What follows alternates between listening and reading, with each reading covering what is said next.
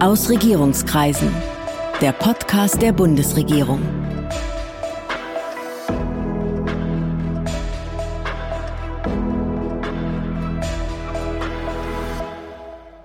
Hallo, willkommen zu Aus Regierungskreisen, dem Podcast der Bundesregierung. Ich bin Sven Siebert, ich bin Gastgeber dieses Podcasts. Und heute geht es hier um die schwierigen, die wirklich heiklen, die ethischen Fragen, die sich mit Covid und unserem Umgang mit der Pandemie verbinden. Dazu begrüße ich die genau richtige Ansprechpartnerin für solche Fragen, nämlich Alena Büchs, die Vorsitzende des Deutschen Ethikrats. Alena Büchs hat einen Doktor in Medizin und einen Magister in Philosophie und Soziologie. Sie wurde 2014 Professorin für Medizinethik in Kiel.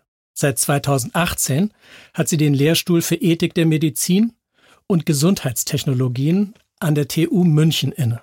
Es ist nicht so wahnsinnig überraschend, dass sie mit diesem Hintergrund seit 2016 Mitglied des Ethikrates ist und diesem seit vergangenem Jahr vorsteht.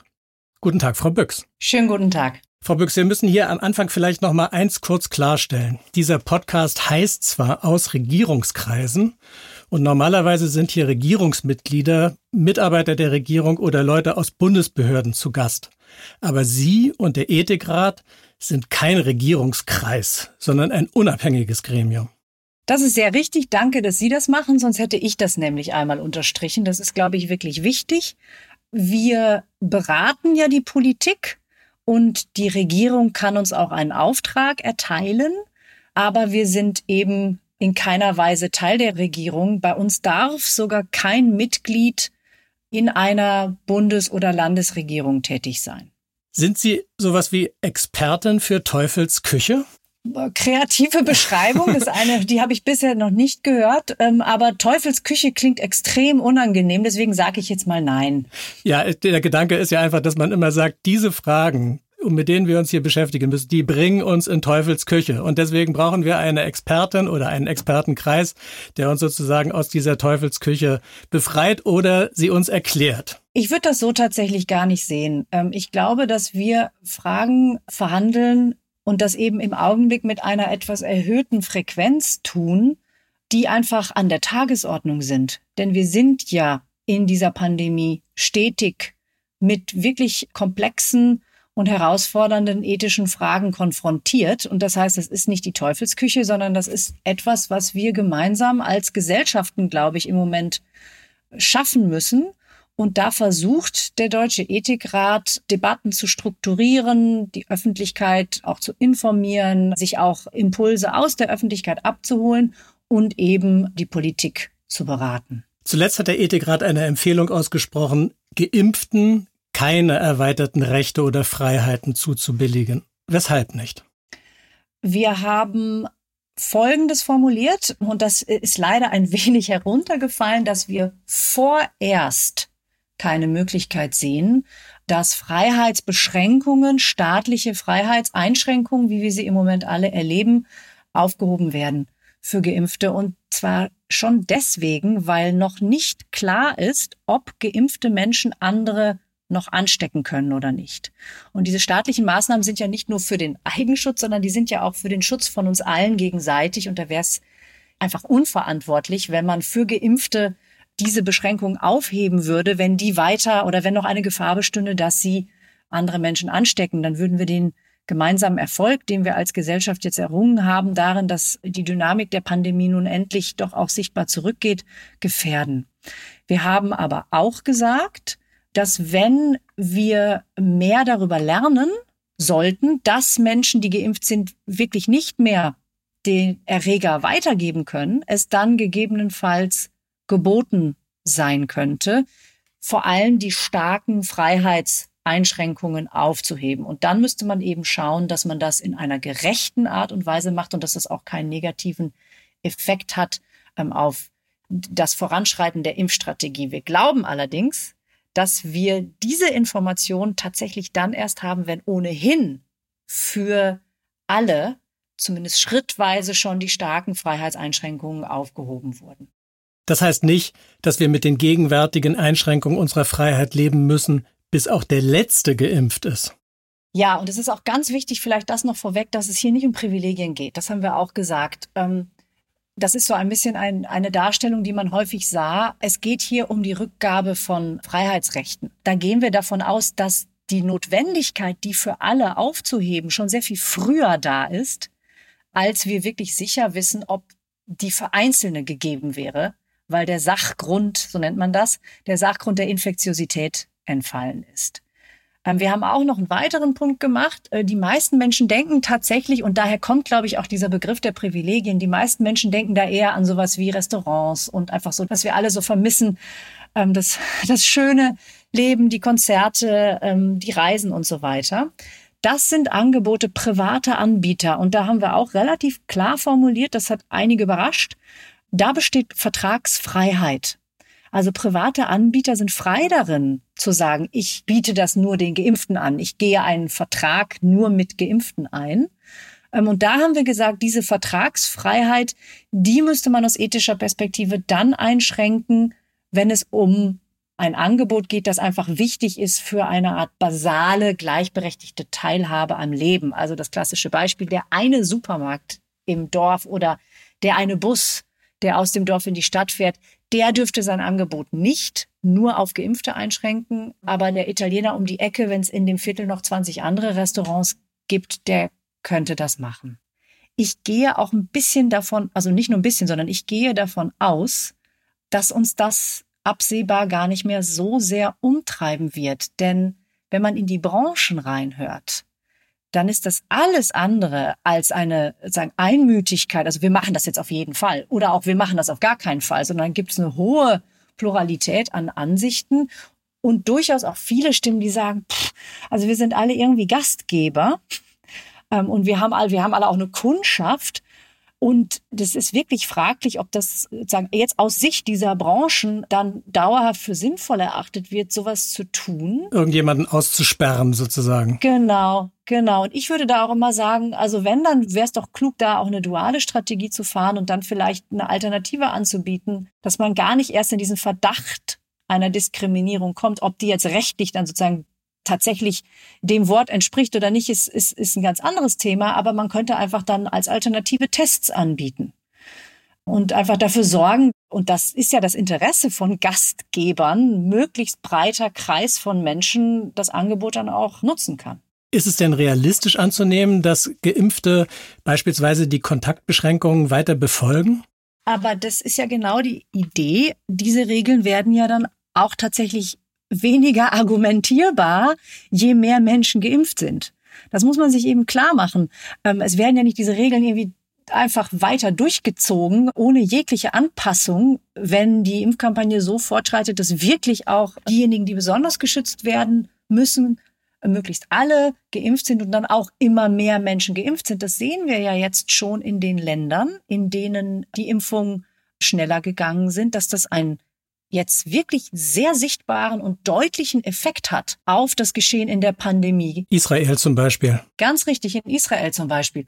Und dann würde man, dann hätte man einfach diese Art von Kontaktbeschränkungen überhaupt nicht mehr. Die wäre dann insgesamt nicht mehr verhältnismäßig und nicht mehr zu rechtfertigen. Und das ist ein Punkt, den haben wir vom Ethikrat schon auch sehr deutlich gemacht, dass wir jetzt mit weiterem Fortschreiten dieser Impfstrategie immer wieder gucken müssen, welche Regeln können wir eigentlich für alle überhaupt noch rechtfertigen und wie oder wann gegebenenfalls müssen wir dann einfach auch schrittweise natürlich vorsichtig und verantwortungsvoll, aber schrittweise diese Regeln dann auch aufheben. Jetzt sind wir ja leider in einer Situation, in der die Impfstoffe noch nicht für alle ausreichen. Und das ist ja auch eine Frage, mit der Sie sich beschäftigen mussten, nämlich wer wird zuerst geimpft und wer später?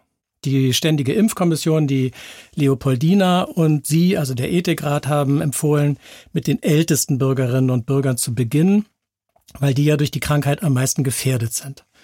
Das leuchtet ja auch ein. Aber was ist mit all den Forderungen nach höherer Dringlichkeit? Die Lehrer meiner Kinder beispielsweise sagen, wenn ihr Präsenzunterricht wollt, dann wollen auch wir geimpft werden. Also da muss ich was richtigstellen. Das ist nicht richtig dargestellt. Okay. Wir haben in keiner Weise gesagt, man muss mit den Ältesten beginnen. Das ist nicht korrekt.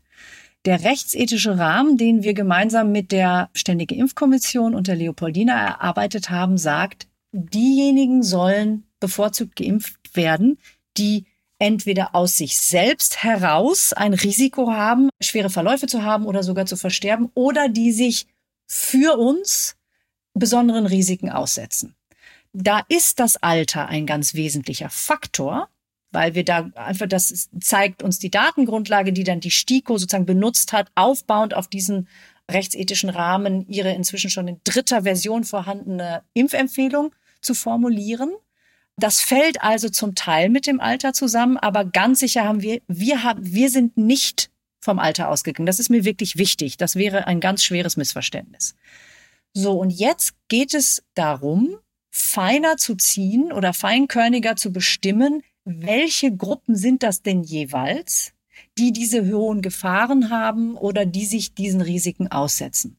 Und das ist tatsächlich nicht mehr die Aufgabe des Ethikrates. Das können wir gar nicht, sondern das muss ja auf der Grundlage der besten verfügbaren Evidenz passieren. Und das macht deswegen die Ständige Impfkommission und macht das auch kontinuierlich. Das möchte ich an dieser Stelle mal unterstreichen. Das ist eine Empfehlung, die ist im Dezember rausgekommen. Die gibt es jetzt seit Ende Januar schon in der dritten Version. Weil man immer mehr weiß. Genau, weil man immer mehr weiß. Weil man immer mehr Evidenz aufnimmt. Da wurde auch nachkorrigiert. Das war am Anfang sehr grob maschig. Also jetzt nur ein Beispiel. Krebs war zum Beispiel einfach eine Gruppe. Und es ist ja völlig klar, dass es da ganz unterschiedliche Risikoverteilungen gibt. Und das ist jetzt nachgebessert und präzisiert worden und feiner gemacht worden.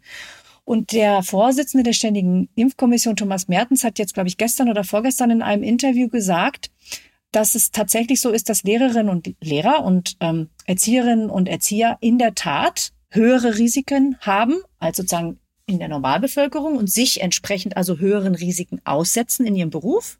Und das bedingt, das war ja auch unsere rechtsethische Vorgabe, dass sie tatsächlich bevorzugt geimpft werden und in der Priorisierung zu stehen kommen.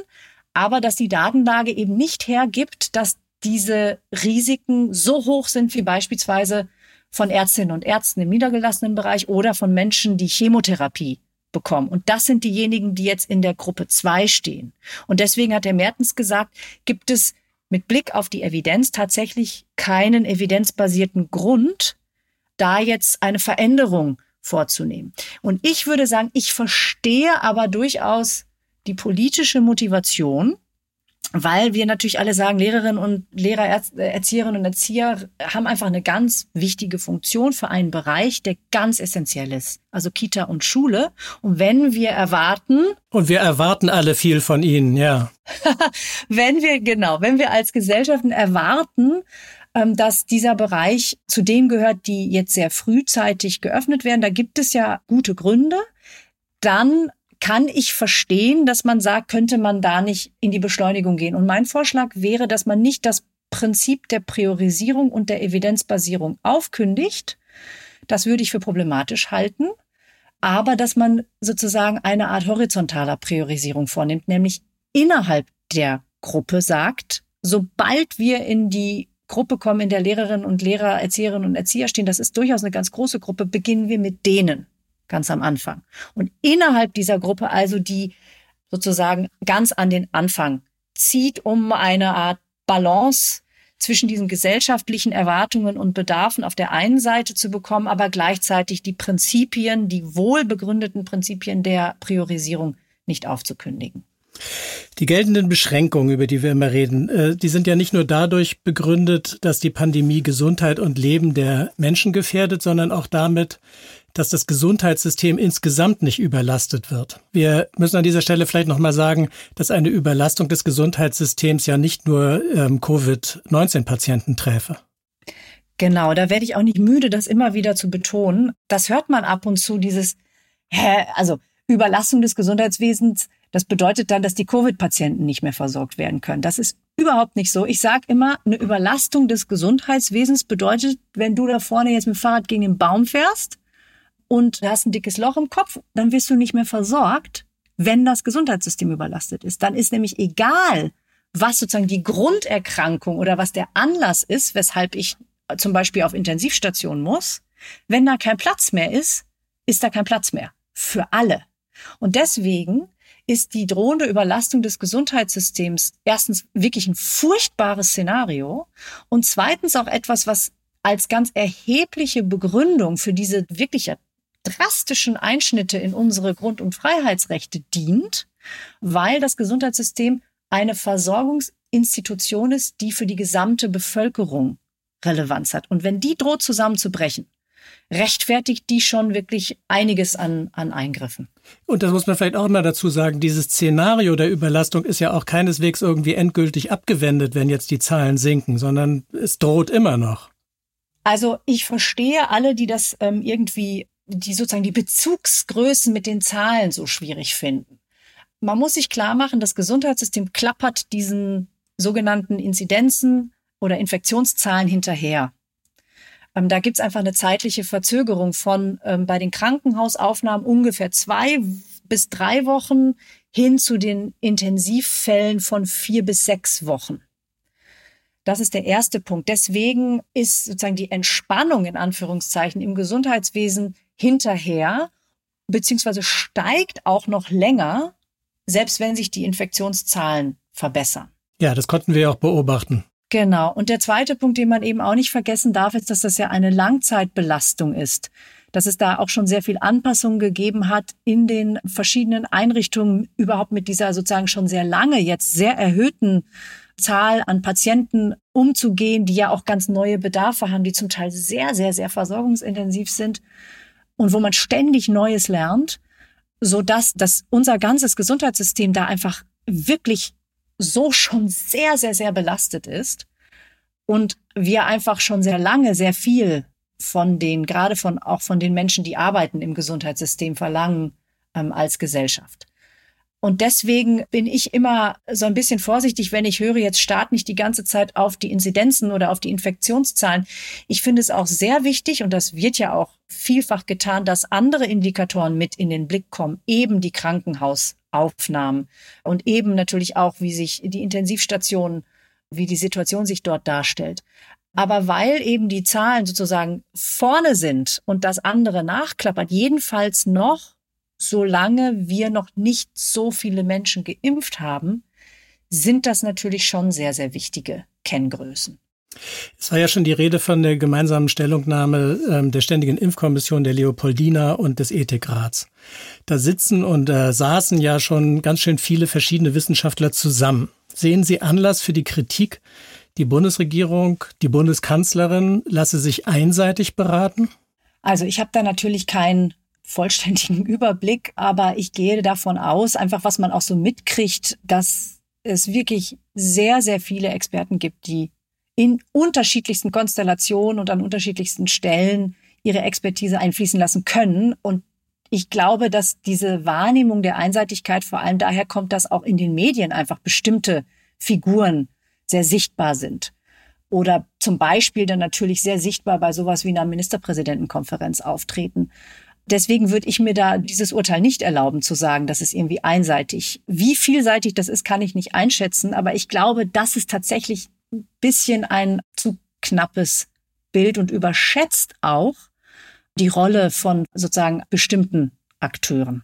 Vielleicht können Sie mal schildern, wie heftig bei Ihnen gestritten wird, wenn der Deutsche Ethikrat tagt. Das ist doch wahrscheinlich auch nicht immer nur große Einigkeit, oder?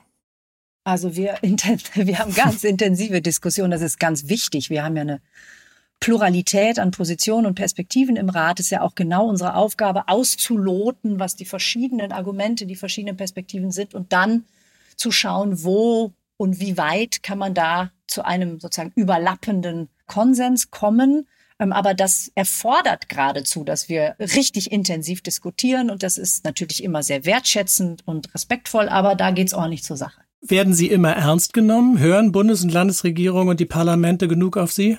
Natürlich ist das sehr schwer nachzuprüfen, aber ich denke schon, dass unsere Empfehlungen und Stellungnahmen ernst genommen werden. Aber ganz wichtig, auch die Politik muss Rat nicht annehmen. Und es liegt in der Verantwortung der Politik, sich zu überlegen, wie sie mit Empfehlungen umgeht. Also wir entscheiden da ja nichts. Wir sozusagen zeigen, wie die Gleise verlaufen, aber den Zug fährt dann schon auch immer noch die Politik.